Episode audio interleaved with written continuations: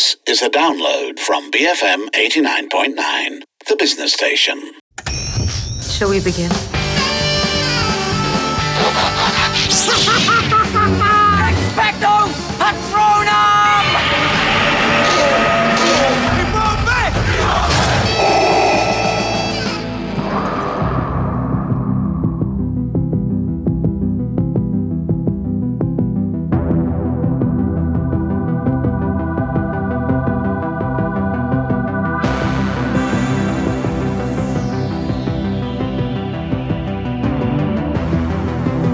Hello, everybody, and welcome to Popcorn Culture with Lynn, Sharmila, and Arvin. Uh, today, just fresh off of the streaming drop. I don't. I don't actually know what a catchy way is to say that. Um, we're reviewing part two of season four of Stranger Things. Yes, if this sounds like you just heard us talk about Stranger Things, that's because such is life in 2022, where the same season gets stretched out into two parts. Um, I'm going to sound on the fence throughout most of this because I am on the fence about the season. There are so many things I loved, um, but there were also things about it that really annoy me. Hmm. I thought it was an insanely good finale to a season of TV, like a really, really good ending. Um, like in terms of just like closing one season and then getting you like super, super hype for the next season, for the final season, uh, season five. I thought this did the job, especially the last two episodes in volume two. Um, so yeah, it didn't feel like two and a half hours. The finale. I don't think there's much to say about the the the earlier episode in this season, the one and a half hour one, but the the finale itself just went by. I thought the pacing was good. I was like heavily invested. I loved like every beat. I was not bored, like even for a second. So love, love, love the way this finished. Just to be clear, four hours for two episodes, just in case anyone missed it. Amazing, amazing stuff. So, uh, I'm going to say upfront that I will agree with a lot of what you both have to say about how good the season was. Because I think that in terms of um, performance to a degree, set piece, storytelling, um, you know, the the kind of carrying through of arcs, there's a lot in there that I recognize as being a good show. There's a lot in there that I recognize as being of high quality. Now, as for how I feel about it personally, I think that this might be the limit of um, how somebody who doesn't engage with it on a deep emotional pop cultural level feels after 10 hours of watching it for work essentially. And i know that that sounds like a really downer way of putting it but that is the, the truth of how i approached the season of stranger things. I enjoyed it. I, I was interested in where the story was going to go but i think that there is a limit and and i don't know if my experience is useful to, to others except maybe if you're watching it to catch up with uh, friends or you know watching it just because everyone's watching it that i think at a certain point you will hit the moment of what? And and then recognize that the fans don't seem to have hit the what. and I guess that's going to be my perspective today. well, I count myself as a fan though, um, and I, I don't think I've hit the what. Our whats are different. Uh, our what's are different, but I think what I have hit though is a, cer- a certain like like Duffer Brothers, more is not always more. Like sometimes you can actually edit your stuff. Like that exists. You can do that. Um, not every storyline that you think we're interested in is interesting. Um, this didn't have to be. Uh, See, it's not even that the finale was two and a half hours that necessarily bothers me. I think it's that every episode of the season was at least an hour long um, and sort of brought us on this like super long, overstuffed journey. Um, it's like you're at a buffet where half the things are great and you're thrilled, and then the other half of the stuff is just kind of there, but you're forced to eat every single bit of it. That's how I felt. So if if uh, volume two didn't come out right, I would have felt the exact same way because uh, during our review for the first part of season four, I said that there were things that I didn't care about and the pacing was kind of off, and maybe I liked eighty percent of the show and twenty percent could have gone. Um, I'm pretty sure the finale is sort of like changing the way I, I feel about the entire season. I'm sure that it's changed my view of the whole thing. But for me, at this point, I'm like, if the next season comes out and he says, uh, they say that there's going to be a three hour episode, I'm like, I'm in. If they say there's going to Oh, be a, a, a four hour episode, I'm going to be like, I'm in. Every episode is going to be three hours, and then the finale is going to be like a seven-hour marathon. Like I, I bet that's what they have for us. Give give me all of it, like all of it on a silver platter. Um, no, but but for I, I think for me, I'm a I'm a sucker for hero moments, like big hero moments, um, and I feel like they have to be earned. And this season, um, the finale especially had some moments that was so well crafted. Like the timing was good, the characters were good. Like when that one guy does that one thing or when that other person does that other thing it was so like it was so well done because you care about them and and the fact that i cared about them made me get goosebumps and i was i loved it i loved all of it We can say most metal ever, right? Like we can say For that. sure, yeah, for Most sure. Mm-hmm. metal ever. Yes. So for me, I. What you want me to participate? I, I can do that. Most It's okay. metal Cold, ever. cold washes of reality are important in the upside down. which is where I was going to go because uh, I think that the best of children's, not children, what are the Stranger Things kids, right? They're sort of teenager, adolescent, like early teenage years. I think the best storytelling to do with this particular age gets a few things right. It gets that um, it is a very carefree and fun and possibly the last carefree time of your life before you edge into teenagehood, college, adulthood, etc., etc. Um, but it also gets that there is um, a lot of uncertainty, fear, sadness, pathos, um, and and I think that the best content manages to capture all of that. And I think that Stranger Things set out from the out, right? Like with the character of Eleven, um, with Will Byers, with the desperate search for him, all of that always had this undertone of sadness, even as the kids were playing Dungeons and Dragons and riding their bikes and uh, hanging out in the woods. So Stranger Things has always tried to strike that balance. And I think this season, some of it didn't work for me, where we went too dark. Um, and I'm not saying I only want it to be bright and light. I'm just saying that when you have approximately 30 character story arcs that you're trying to manage and you're trying to, to interrelate to one another, so, some balls are going to be dropped. The balls that were dropped were problematic for me, where I thought, okay, so you clearly forgot about this character, but now you're bringing it back in for the final season because you just have to resolve it. It's not good enough for me in that sense. Something you said earlier, Arvin, about how up till the finale, you also maybe would have fallen into the ah, things could have been better. Um, that's actually a great reflection of what I think the entire season does, which is there's this sense of the ends justify the means, right? If you take the entire Russia, like Hopper and Joyce stuck in Russia sequence, there's very little there for me personally. But then it gives it this great finale. Like that sequence, that arc gets like this really great um, endpoint in the finale, almost then to to kind of justify ah this is why we did this boring multi-episode story arc. Yep. Also, we could get here. Um, I had that sense with a lot of the characters, El as well. Like for episodes and episodes, just stuck in a lab somewhere, and then gets like a great scene, and I love that scene. I actually did love the last two episodes, but I just didn't know whether the ends justified the journey for me. Um, that said, I also think that what Lynn said about some actors, some actors just not having grown up to be tremendously interesting, or the show having not made them interesting enough, is also a little bit of a problem because, like, I'm finding there are some characters who I'm just like, I'm done with you. Like, I don't need to see what's happened with you or what your thoughts are anymore. Um, and that kind of like makes the show feel a little draggier than it should. No, like I, I 100% agree about the the lopsidedness of giving some characters a lot of important stuff and then shelving a lot of other main characters. So, so I think because there are so many of them and uh, all of them are split in different places, I don't know if it was a, a COVID thing or a shooting thing, production thing, whatever it was. But because they're all split and there are so many storylines to get to, some of them just get shelved like for whole scenes they're just put aside like okay you do this and then let the story progress and then they come back to do something else and i think um, it does create a lot of suspense at times but other times you're like didn't this character need to do more or didn't this character have to do less um, i also want to say without it being a spoiler like no details I don't think Mike deserved to have all the shine that he got in this season because Yes, they, they because God. they did nothing to to build it up.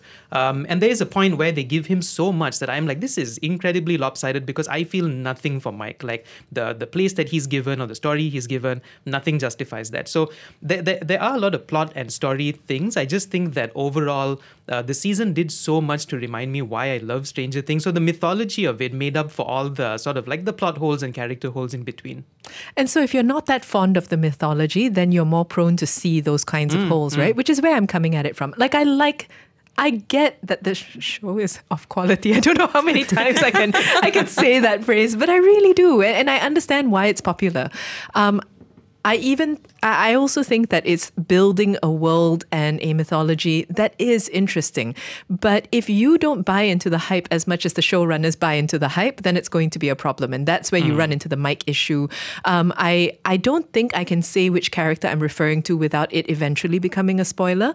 Um, but I think in that same vein. I felt emotionally manipulated about one particular character's story arc, and I don't feel confident because of the way in which they're managing the various characters that this one person who I feel has been hard done by in the course of the story is going to get the shine that is deserved. And then in the meantime, you've got Mike. So, you know, it, it's, it's that kind of thing that throws me off. Yeah, um, I am actually quite curious, but also weirdly like. I don't know, like what's the opposite of excitement? Because like there is another season, right? Um, A part of me is just wondering where they're going to go after this, and I don't mean that in a like, oh my god, where are they going to go? I do mean like you've upped the ante so much to a particular point, with some characters kind of gone to a point of no return. How are you going to pull back after this? How are you going to give us a satisfying finale? Because if I don't know, I, I, I'm I'm I'm feeling a little maybe a little bit like I don't have the confidence that they're going to be able to land the plane.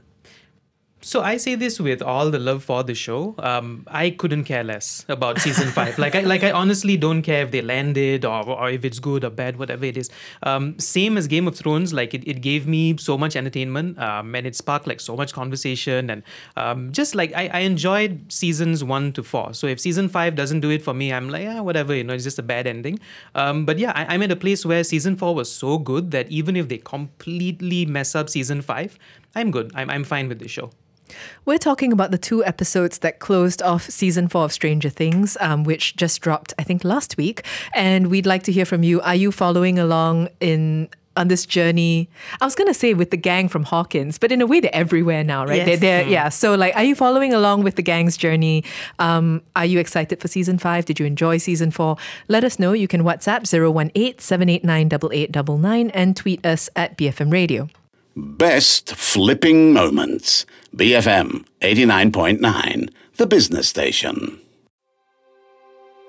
I know you're frightened. You're terribly frightened by what you've seen. But I'm not going to lie to you. Your friends are not prepared for this fight. Hawkins will fall. My friends need me. You're not ready. Hi, everyone. You are listening to Popcorn Culture with Lynn, Sharmila, and Arvin, and together we are reviewing part two of season four of Stranger Things. Let's talk performance. So, we already had seven episodes um, prior to this, but I think that uh, actually these two episodes ramped up the acting stakes and story stakes quite a bit, which meant that we saw some actors shine even more. Uh, some actors, I think, come up to the fore a little bit more. Did we like the performances overall? I did very much. Um, I will say that it's quite telling that my favorite um, performances were actually mostly newer actors. So um, Joseph Quinn, who played Eddie Munson, I thought was great. Um, Sadie Sink, uh, who plays Max, was great the entire season. She was, I think, probably my favorite thing about the whole show. Uh, but also Dustin, who I've always just loved. I thought, especially in the last episode, he did a really good job. Gaten Matarazzo. Uh, same. So, in a weird way, I wasn't paying that much attention to the performances or the acting. I think I was just like in the whole uh, the the chaos of it all, right? The, the finale. Um, but I I kind of teared up in a couple of scenes. I got really caught up in a couple of scenes, so I thought the performances were really good. I've not teared up for Stranger Things at all. I said that at one Same. time. Yeah, right. So at one time, this was like my favorite show on streaming on TV, whatever. Um, this is the first time that it got me to that level. So it had to be good. I guess I'm assuming that it was good. That's why it got me. So yeah, I thought a lot of them flexed quite a bit in this, uh, especially in these last two episodes. Yeah, I agree. Um, and I think that the the ones who flexed were part of why certain story arcs felt very satisfying, um, and why certain I I guess the culmination of some characters' storylines also worked. But unfortunately, also when I think this is just one of the pitfalls of having A, a large cast and B, a large cast of young people that you cast a long time ago, because we saw this with Harry Potter as well, right? Like some people are just not going to work out as the franchise or the seasons progress.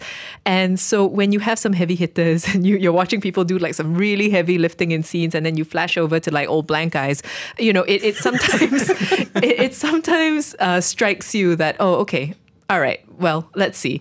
Um, because I think with season five, I think that this is probably the level of performance that we're going to get to close out the show. I think so, and and also because um, it's going to be at least two years for for the next season to come out. Um, they haven't even started filming yet. Are they going to age out? Um, so yeah, my, my thing was actually that, right? Like they're going to be adults by that point. Um, all of these problems are only going to compound, right? Uh, but again, I think I think if I could get into your frame of mind, Arvin, which is just that, yeah, you know what, this was great. Who cares if the next one isn't? I think it's probably a better way to enjoy the show.